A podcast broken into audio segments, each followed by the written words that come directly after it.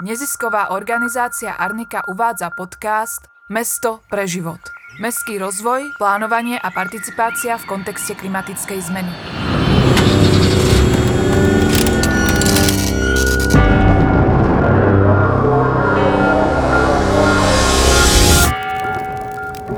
Časť prvá. Rozširovanie letiska Václava Havla.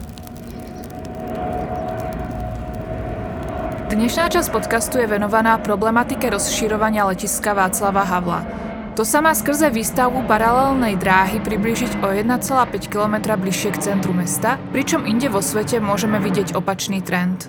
Vďaka navyšovaniu kapacity ako dráhy, tak i terminálov by mohlo byť letisko Václava Havla schopné odbaviť až dvojnásobný počet cestujúcich než v roku 2019, kedy letecká doprava fungovala ešte na plné obrátky. Je takéto rozširovanie rozumné? S ohľadom na klimatickú krízu musíme aktívne pracovať na zastavení oteplovania planéty.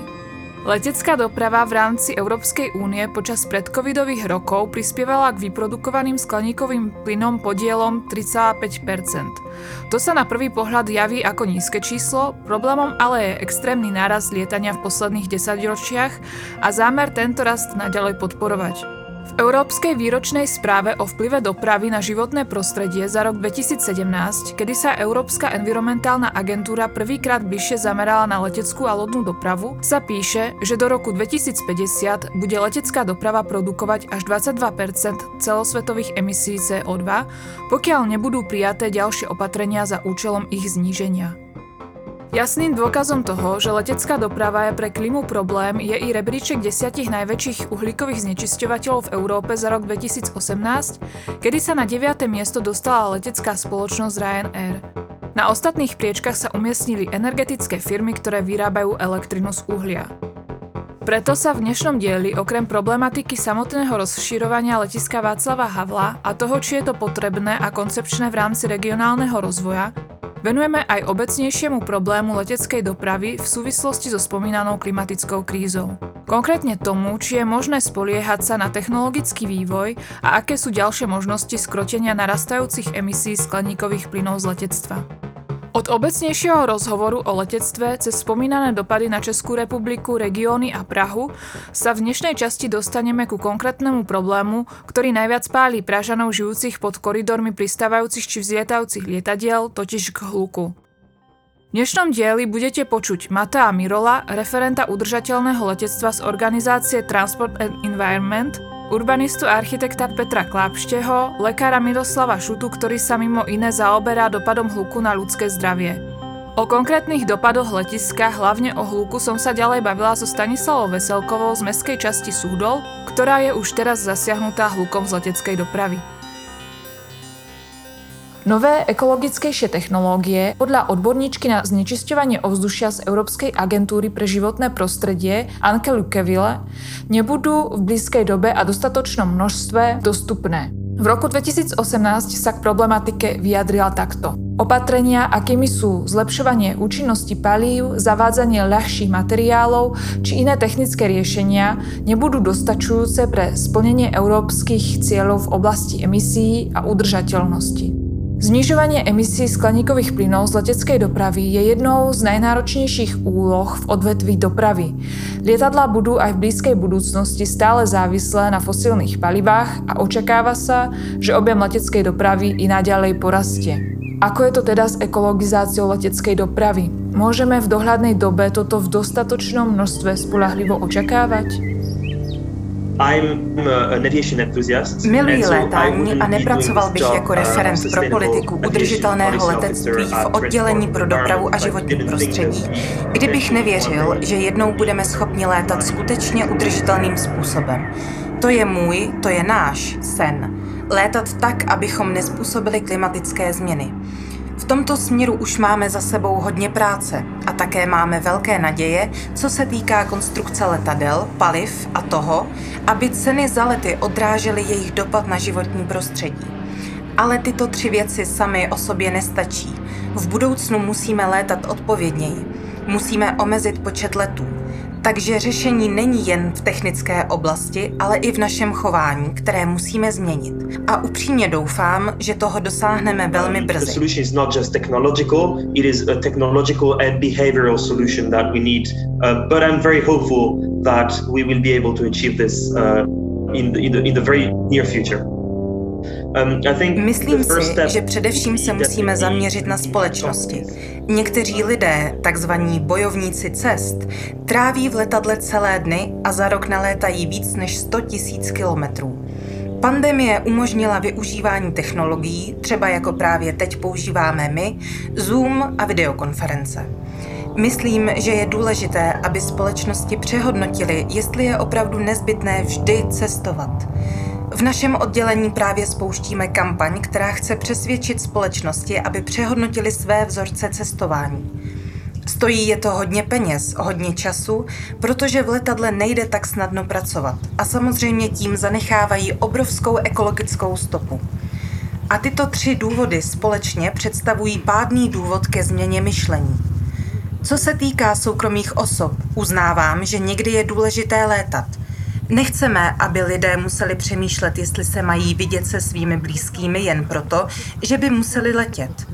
Ale samozřejmě lze uvažovat i o jiných způsobech cestování a jiných druzích dopravy. Celkově ale bude mít největší účinek změna v modelu služebních cest. Zejména, když se během pandemie ukázalo, že společnosti jsou schopny pracovat bez cestování v takovém rozsahu jako předtím. Especially after the pandemic has led companies to be able to work without traveling as much as they used to. Mohou se například zavázat, že nebudou cestovat více než v roce 2020. A v roce 2020 to byl leden, únor a část března a potom část léta. Tedy snížit počet cest v roce 2021 a dalších letech o 75%. Toto je řešení, závazky na straně společností. A pak jsou tu samozřejmě další způsoby, které jsou závaznější. Ale v této oblasti ještě nejsem odborníkem, to je ještě nutné projednat. It's a brainstorm we need to have, let's say. Nie je vzhľadom k naliehavosti znižovania emisí spoliehanie sa na zavedenie elektrických lietadiel či lietadiel na vodíkový pohon riskantné? Nachádzame sa predsa v klimatickej kríze. Máme několik zajímavých technologií. Pro ty, kdo vývoj letectví sledují, je velmi zajímavé vidět, kolik toho bylo v tomto směru dosaženo. Ale elektřina a vodík s sebou nesou také dvě velmi důležitá varování. Prvním a zřejmě nejdůležitějším je to, že zatím nemáme žádnou konstrukci, která by zvládla střední a dlouhé tratě, takže i kdyby byla všechna letadla zajišťující krátké a středně dlouhé lety na elektrický a vodíkový pohon, byla by to jen velmi malá část všech strojů. To je potřeba si uvědomit, protože je pravda, že nové, takzvané revoluční konstrukce v současné době, tedy alespoň do roku 2050, v žádném případě nedokážou situaci vyřešit stoprocentně a ani se tomu neblíží. To je první věc. Druhá věc je, že nám nezbývá mnoho času, že situace je opravdu vážná a vodíková letadla se nedostanou na trh dřív než v roce 2035. A i kdyby, bude to trvat řadu let, než skutečně nahradí letadla, která spalují fosilní paliva, tedy letecký petrolej. Takže čas a omezený dolet ukazují, že toto řešení je určitě zajímavé a musíme ho podporovat, ale nemůže být řešením jediným. A zdá se, že to je právě problém průmyslu, protože spoléhá na vodík jako na nějaké zázračné řešení. Ale on tím zázračným řešením rozhodně není. To znamená, že se musíme zaměřit i na to, co je třeba udělat právě teď, protože krize tu skutečně je a nemůžeme ji do roku 2050 zamést pod koberec a tvářit se, že do té doby nejde nic dělat. Because the emergency is real and it's not we can't sweep the issue under the carpet until 2050 and pretend that nothing can be done until then. Čo sa týka účinkov leteckej dopravy, riešia sa u nových technológií aj iné účinky než práve účinky oxidu uhličitého? To je momentálně velmi zajímavé téma výzkumu. Evropská agentura pro leteckou bezpečnost zveřejnila v prosinci rozsáhlou zprávu na toto téma, podle které jsou 2/3 dopadů letecké dopravy ve skutečnosti působeny takzvanými dopady letectví nesouvisejícími s oxidem uhličitým, jako jsou například kondenzační stopy, oxidy dusíku a další dopady. To je velmi důležité, protože za prvé je to skrytá část ledovce dopadů letectví na klima, ale v současné době nám chybí reálná politická řešení. V tomhle ohledu nás čeká ještě hodně práce a to také vyžaduje provést rozsáhlejší výzkumy, abychom měli jistotu a byli schopni nalézt řešení, která budou mít skutečně dlouhodobý charakter a nebudou polovičatá. Letadla s elektrickým pohonem by měla mít velmi omezené, pokud ne přímo téměř nulové dopady nesouvisející s oxidem uhličitým, protože se za nimi netvoří kondenzační stopy, neprodukují oxidy dusíku ani vodní páru nebo něco podobného. Ale znovu opakuji, jedná se o velmi omezenou část řešení, protože v současné době tato letadla zvládnou jen velmi krátké lety s malým počtem cestujících. Co se týká vodíku, je to otázka, protože vodík vytváří vodní páru, která neobsahuje saze nebo černý uhlí. Takže v tomto smyslu pravděpodobně nebudou vznikat kondenzační stopy, které by měly vliv na globální oteplování, ale vodík vytváří velké množství vodní páry. Je to téma pro budoucí výzkumy a byli bychom šťastní, kdyby dopady vodíku nesouvisející s oxidem uhličitým byly nízké. Ale momentálně bych se nemohl podepsat pod to, že tomu bezmezně věříme. Samozřejmě věříme, ale nejsme si tím zatím jistí, protože na toto téma zatím nebyl proveden dostatečný výzkum. Ale samozřejmě, pokud bychom měli posuzovat tyto nové technologie, potřebovali bychom tento čas k tomu, abychom posoudili dopady nesouvisející s oxidem uhličitým. Nemůžeme se dívat jen na zlepšení v oblasti oxidu uhličitého, ale musíme se dívat i na jiné dopady než oxid uhličitý.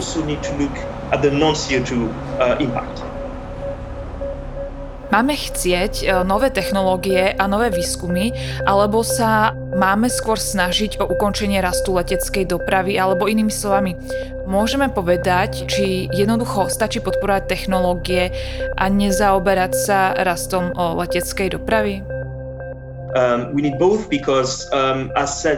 Potřebujeme obojí, protože, jak jsem řekl už na začátku, sním o létání bez jakýchkoliv dopadů na klima. To bohužel v současné době není absolutně možné. V nejbližších letech nemůžeme něco takového u běžných letů očekávat. Musíme řešit obojí.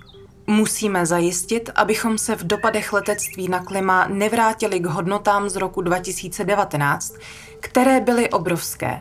V jistém smyslu se COVID naštěstí postaral o omezení cestování a tak, i když očekávám, že se cestování na určitou úroveň vrátí, a to je v podstatě normální, protože lidi znovu budou potřebovat cestovat za svou rodinou, ale i pracovně a je to naprosto v pořádku, ale nesmíme se vrátit k té extrémní úrovni a musíme odmítnout to, co bylo naprosto neudržitelné. Pokud budeme současně pracovat na bezemisním letectví, palivech, na dosažení uhlíkové neutrality a neutrality mimo oblast oxidu uhličitého, jednoho dne možná můžeme říct, že růst letecké dopravy je udržitelný a kompatibilní s bojem proti změně klimatu.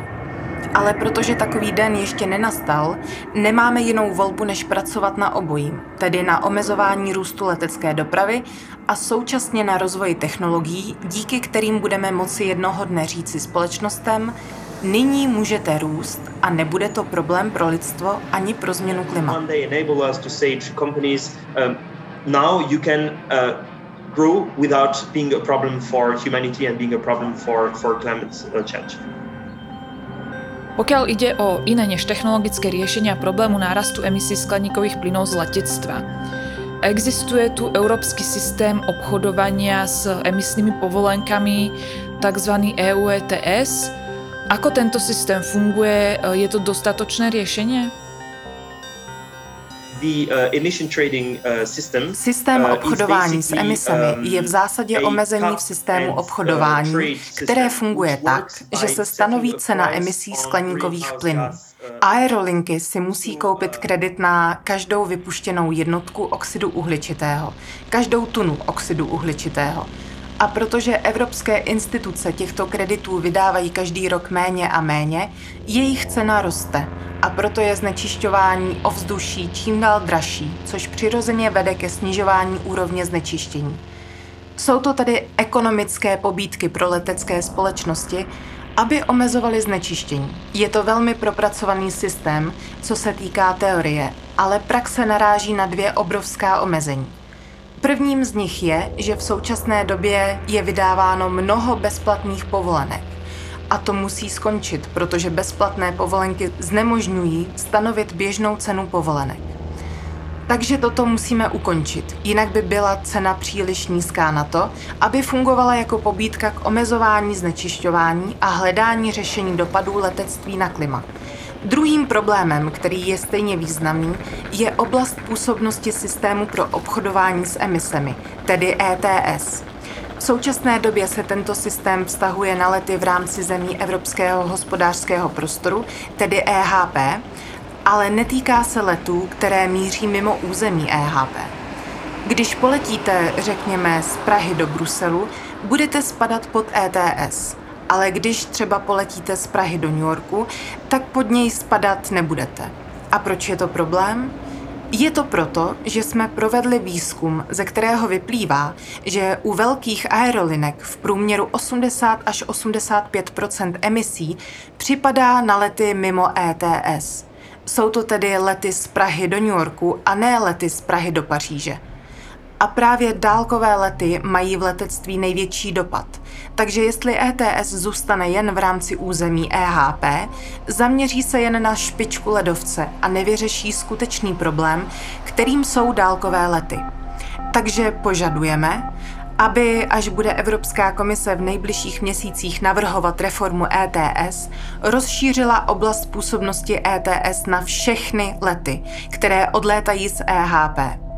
Aby tedy platil pro váš let z Prahy do Bruselu, ale také pro let z Prahy do Asie, na Střední východ, do Severní Ameriky a účinně tak řešil dálkové lety. Departing from the EEA. So that's going to be your flight to Brussels, like it was the case, but it's going to be your flight from Prague to Asia, to the Middle East, to Northern America, to really tackle these long-haul emissions.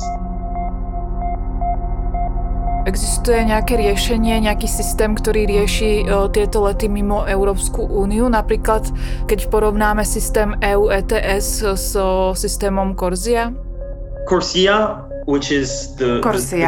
což je systém vedený Mezinárodní organizací pro civilní letectví, tedy na mezinárodní úrovni, nemá skutečně nic společného se systémem snižování emisí. Proč? Protože především nezahrnuje přirozené cíle pro snížení emisí, což je v rozporu s cíli Pařížské dohody. A proč? Protože CORSIA je systém založený na tom, že požaduje od aerolinií, aby kompenzovali, aby si kupovali kompenzace jako vyrovnání za svůj růst. A v této větě jsou hned dva problémy. Máme tu slovo kompenzace a slovo vyrovnávat. Začněme možná tím vyrovnáváním. Jestliže chceme, aby byl systém účinný, musí obsahovat nějaký cíl pro snížení emisí. Jinak můžu prostě platit za to, že budu moci bez omezení znečišťovat, protože na to budou peníze. ETS, jak už jsem zmínil, snižuje počet povolenek. Takže i kdybyste byla, řekněme, multimilionář, abychom to přirovnali, nebudete si moci v určitém okamžiku koupit kredit, protože jich nebude dostatek, zatímco v systému CORSIA je jich neomezené množství. A to není v pořádku. Druhým důvodem, proč to není efektivní systém, je, že kompenzace samotné jsou přinejmenším velice sporné. Kompenzace nejsou vždy zcela účinné, nebo nejsou tak účinné, jak by měly být. A v současné době se toto téma hodně zkoumá.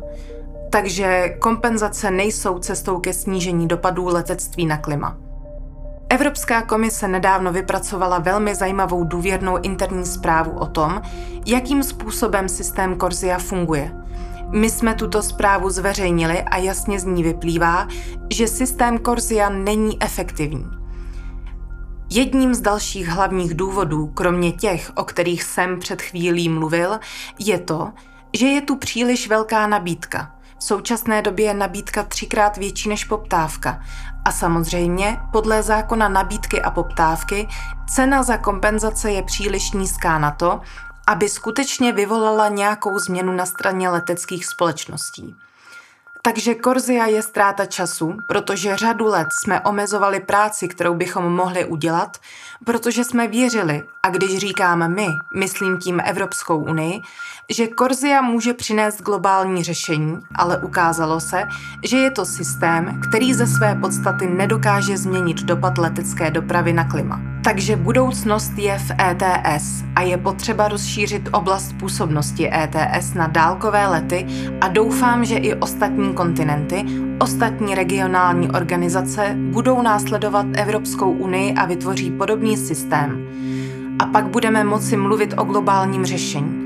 Ale dnes, kdykoliv slyšíme slova globální řešení, znamená to zamést problém pod koberec a neřešit ho efektivně. Což CORSIA v podstatě dělala posledních 10 let.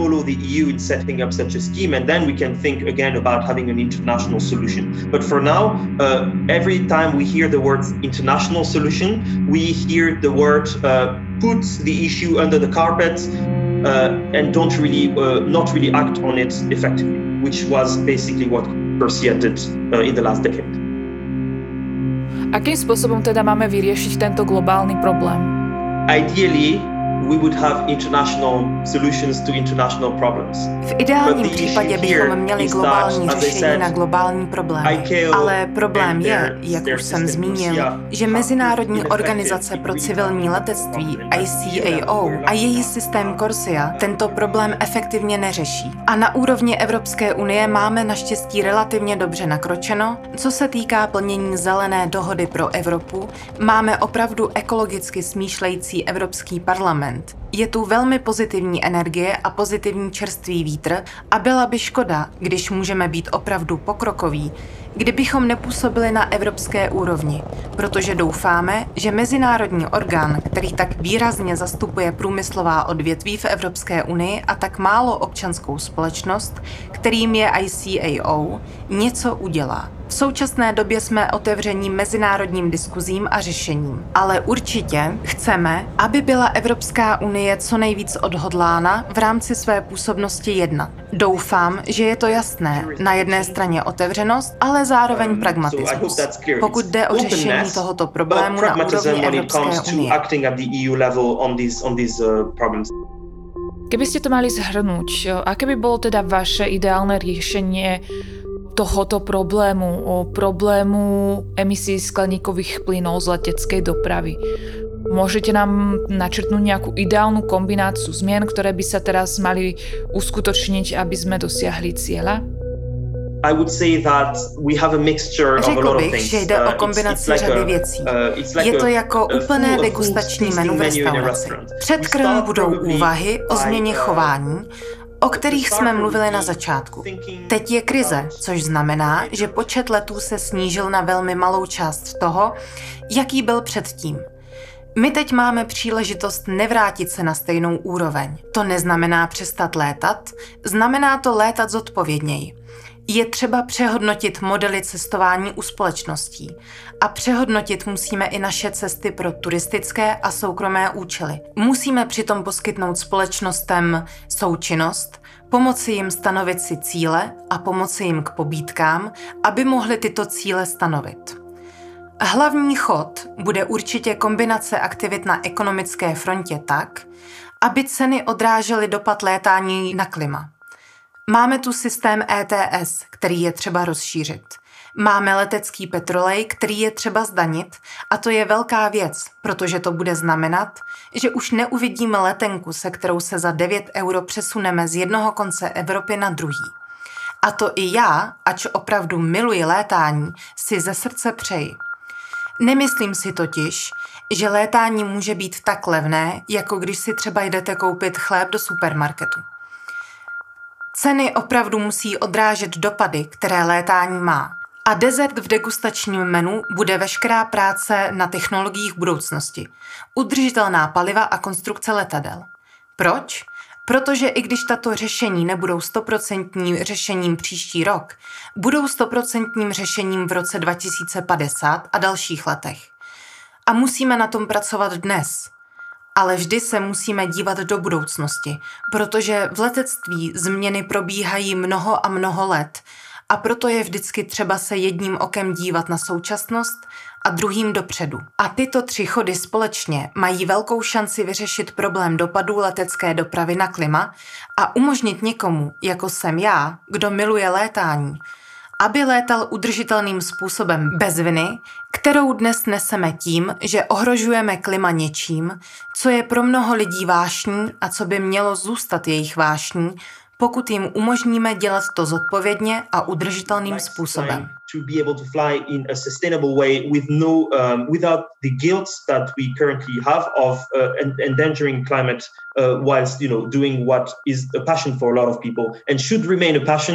If we can enable them to do it responsibly and sustainably. Rozhovor s Matteom Mirolom sme nahrávali už v júni tohto roku. O mesiac neskôr, 14. júla 2021, predstavila Európska komisia tzv. Balíček Fit for 55, ktorý má byť súborom legislatívnych predpisov vedúcich dosiahnutiu cieľov stanovených Európskou úniou v oblasti klimatickej politiky. Hlavným cieľom je zníženie emisí skleníkových plynov Európskej únie do roku 2030 o 55% oproti roku 1990. Súčasťou balíčku je aj reforma spomínaného systému EUETS, čiže systému obchodovania s emisiami, ďalej návrh zdanenia leteckého paliva či smernica Refuel o udržateľných pokročilých palivách. Organizácia Transport and Environment navrhované zmeny zhodnotila ako dôležité, ale kvôli mnohým výnimkám ich považuje za málo účinné.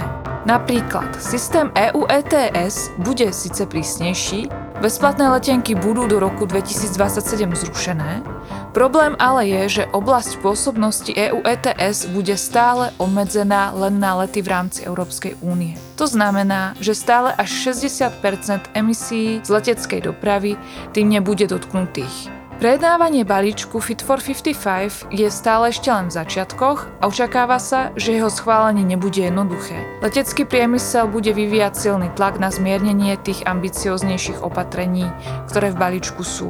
Do obdobia, kedy je návrh prejednávaný, zasiahne aj predsedníctvo Českej republiky v Rade Európskej únie v druhej polovici roku 2022.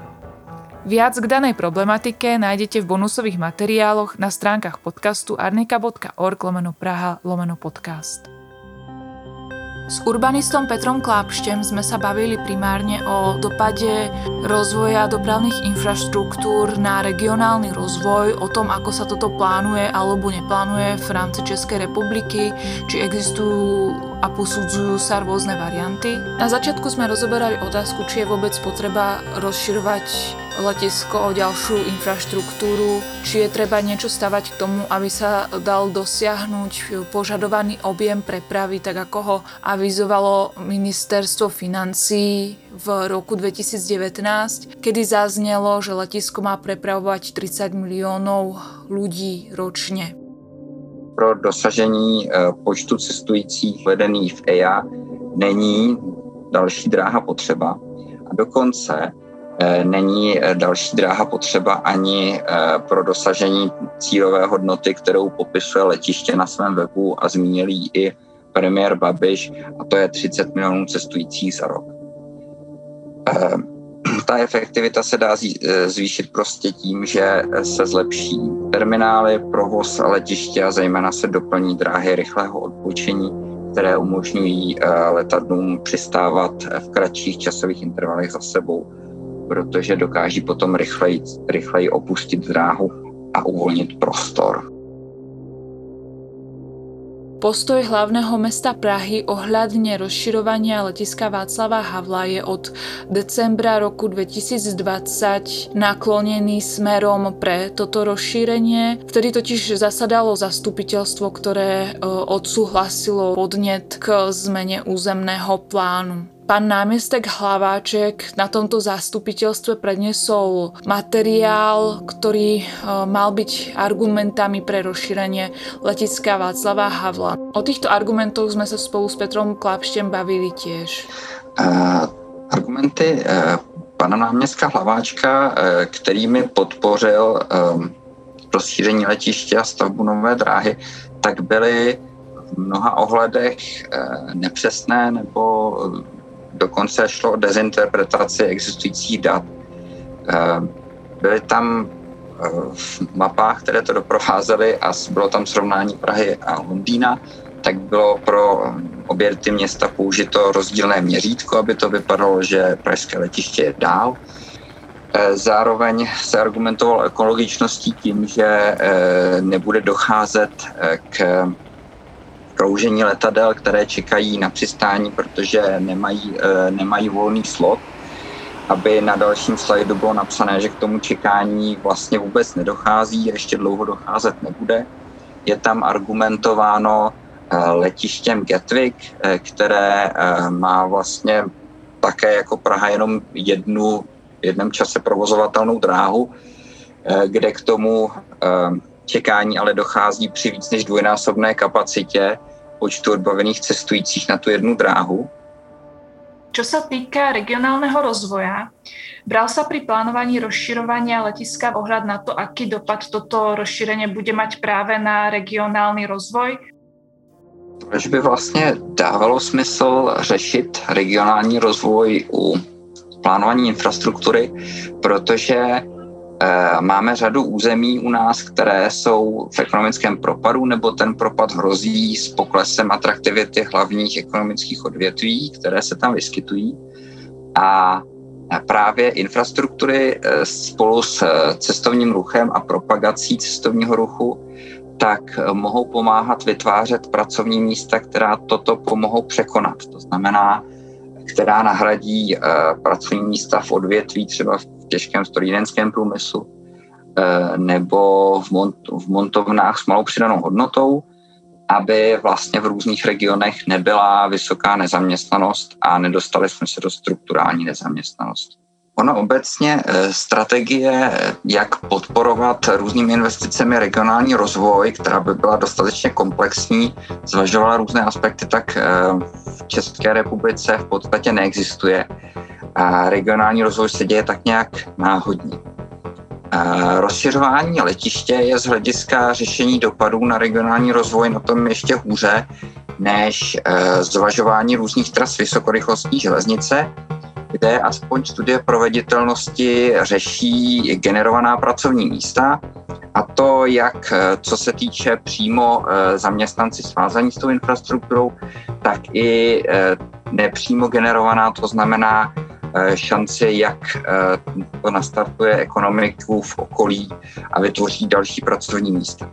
Co se týče regionálních dopadů letiště, tak je potřeba udělat jednu klíčovou zásadní věc, a to brát vlastně systém vysokorychlostní železnice a letecké dopravy jako jeden celek. Protože asi polovina destinací, do kterých se lítá z letiště Praha, je na budoucí síti vysokorychlostní železnice. To znamená, že Česká republika na ní bude mít napojení přes vysokorychlostní železnici a ve srovnání s pražským letištěm budou mít mnohem lepší napojení regiony, protože vysokorychlostní železnice bude mít i nějaké mezilehlé zastávky v krajských městech. Je potřeba rozlišovat mezi síťovými aerolinkami, které provozují vlastně ucelenou síť po světě, s dobře navazujícími přestupy, jsou klíčové pro biznis, nízkonákladovými aerolinkami, které vlastně vyzobávají ty atraktivní linky a o ten síťový efekt se nesnaží, to znamená z hlediska podpory podnikání v okolí a podpory biznesu nejsou tak významné. No a potom charterové lety, ať už zejména turistické, které je možné vypravovat v zásadě z kterých míst.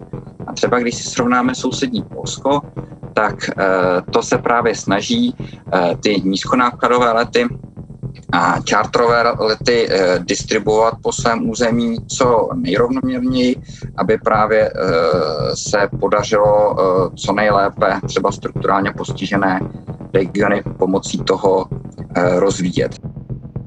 Pokiaľ si vezmeme príklad Veľkej Británie, tak tam sa pri zámere rozširovania letiskovej infraštruktúry posudzovali práve ako rôzne varianty. Ako k tomuto posudzovaniu rôznych variant vôbec došlo? Kto to inicioval? Ve Velké Británii, když se zvažovalo rozšíření letiště Heathrow, tak už v úvodních podkladech o regionálním rozvoji něco bylo. Každopádně došlo k tomu, že velký veřejný tlak a velká debata o tom, jestli a jak kapacitu britských letišť posilovat, tak vedla k tomu, že se udělala velmi podrobná sada analýz, co vlastně to znamená. A zároveň bylo definováno, proč je potřeba rozšiřovat kapacitu britských letišť, o jaká spojení mezinárodní vlastně Velká Británie stojí. Byly zváženy 3 možné varianty, jakým způsobem tu investici řešit. A pro všechny bylo uděláno, kromě takového toho obvyklého vlivu na životní prostředí, vliv na místní komunitu, právě pracovní místa, služby, ale také negativní vlivy. Řešilo se poměrně dost efektivita dopravy a plynulost provozu, a to nejenom letecké dopravy, ale vlastně co to udělá s celou dopravní sítí, železnicí, regionální veřejnou dopravou v okolí.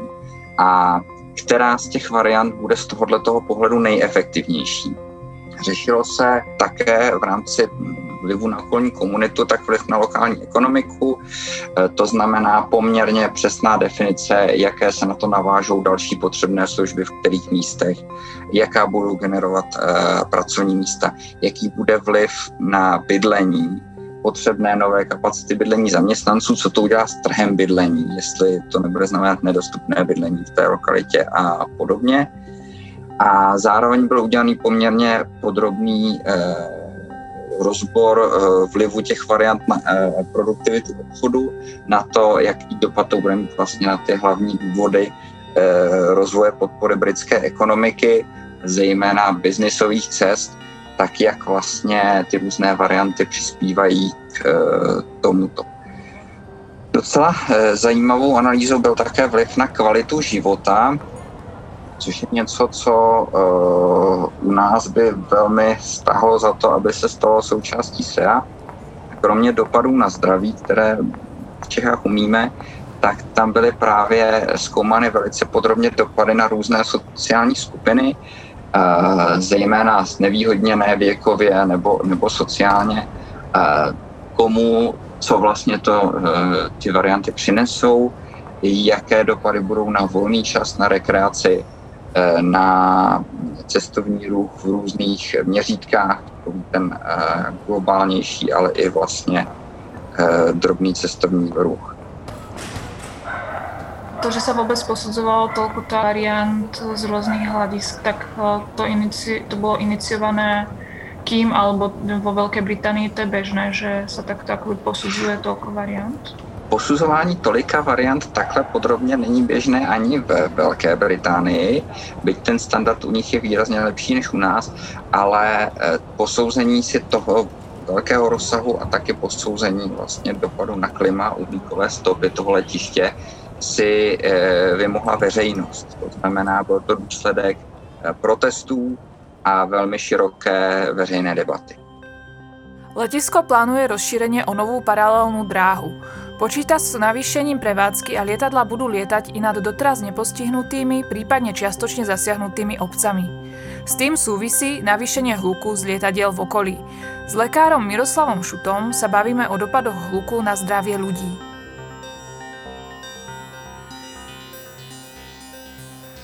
Medicína má v současné době důkazy, že kromě nějakého extrémního hluku, který krátkodobě může poškodit přímo sluch, tak dlouhodobé účinky mohou ovlivňovat kvalitu spánku, mohou zvyšovat riziko srdečně-cévních onemocnění, mohou také způsobovat ovlivnění výsledků těhotenství a kromě toho existují studie naznačující možnost ovlivnění metabolismu a zejména v případě dětí také opoždění jejich mentálního vývoje. V případě těhotenství se ukazuje, že vystavení těhotných žen určitým hladinám hluku by mohlo ovlivňovat jednak termín porodu a jednak porodní váhu dětí. Existují následné studie, které zjišťují, zda to ovlivní v budoucnosti zdraví dítěte. Hluk z lietadiel môžeme rozdeliť na ten, ktorý sa zmestí do hygienických limitov a na ten, ktorý ich presahuje. Ako sa to má s tým, ktorý sa do limitov zmestí? Poškodzuje ľudské zdravie i takýto hluk, napríklad tým, že sa jedná o dlhodobý hluk? Z hlediska zdravotníka jsou vlastně hygienické normy nebo platné limity spíš záležitost úředníků a politiků, stanovují se politicky na základě různých zájmů ve společnosti. Z hlediska ochrany zdraví jsou relevantní doporučené hodnoty, v našem případě se jedná o doporučení Světové zdravotnické organizace, to poslední pochází z roku 2018, a rozděluje vlivy hluku na různé zdroje. V případě letecké dopravy je to doporučení nejpřísnější. Neměl by hluk překročit v denním průměru 44 decibelů a noční hluk by neměl překročit 40 decibelů. Existují studie, které prokazují, že zhruba od 47 decibelů se zvyšuje riziko nemocí srdce a cév v případě lidí žijících v okolí letišť. A co se týče narušování spánku, tak tam studie ukazují možnost problémů už zhruba od 33 decibelů. Nicméně ty studie mají určité metodické problémy, proto byly zohledněny v rámci toho doporučení, které činí tedy 44 a 40 decibelů. Existujú aj nejaké špecifiká, ktoré sa viažú k hluku z leteckej dopravy? Môže mať tento hluk iné zdravotné následky než hluk z iných zdrojov? Pravděpodobně ne, ale ta doporučení se liší v těch hladinách. Vychází se právě z toho, o čem máme důkazy. V případě hluku z letecké dopravy máme studie, které ukazují na výskyt těch srdečně-cévních onemocnění. Potom máme studie, které naznačují tedy rušení nočního spánku a existují také studie, které se zabývají možným zpožděním ve vývoji. Tam ta hladina je poměrně vyšší, 55 decibelů, nicméně to jsou typy poškození, ke kterým máme studie, ke kterým máme důkazy. V případě jiných typů hluku máme těch důkazů více, je to dáno tím, že například silniční nebo železniční doprava je mnohem častější, takže těch studií je mnohem více. Ako som avizovala už na začiatku, dnešný diel uzavrieme rozhovorom so Stanislavou Veselkovou, obyvateľkou mestskej časti Suchdol, ktorá je už teraz zasiahnutá hlukom z leteckej dopravy. Tak samozřejmě, že tady všem lidem nějak zvýšený hluk vadí. Tady bydlíme zrovna na místě, kde jednak kolem nás vede sice úzká, ale poměrně frekventovaná ulička. A když tou uličkou jede nákladní auto, které tam nesmí, ale přesto tady tudy jezdí a před chvílí tady jedno jelo, a zároveň letí letadlo, tak je to opravdu velký hluk. Vy to vnímáte nějak jako, že vás to budí zo spánku, alebo že vás to nějakým způsobem omezuje na komfortě cez den, alebo to je jedno kedy vlastně. No, tak samozřejmě teď třeba letí letadlo a když se tady povídáme, tak vzhledem k tomu, že už mám trošičku určitou lehkou poruchu sluchu, tak kdybyste mi teď něco povídala, tak už vám hůř rozumím. A to nejede žádné auto. Takže ten komfort je samozřejmě narušen, protože my tady tu zahrádku chceme používat. Je to takový ostrov, kde vlastně taky žijeme, nejenom v domě. Dále nás to určitě omezuje při spánku, zejména v létě, kdy musíme mít otevřená okna, protože tam je teplo nahoře pod kroví. A buď to nás to probudí z rána, že oni začínají letadla létat tak v 5, 6. Prostě nestačí říkat, udělejte si lepší okna. Tady to je oblast, kde lidé žijou na svých zahrádkách, to tak je, to je prostě realita. Ale i kdybychom tady žili jenom v bytech, a jsou tady i bytovky, tak prostě v létě je nutné ta okna otevírat.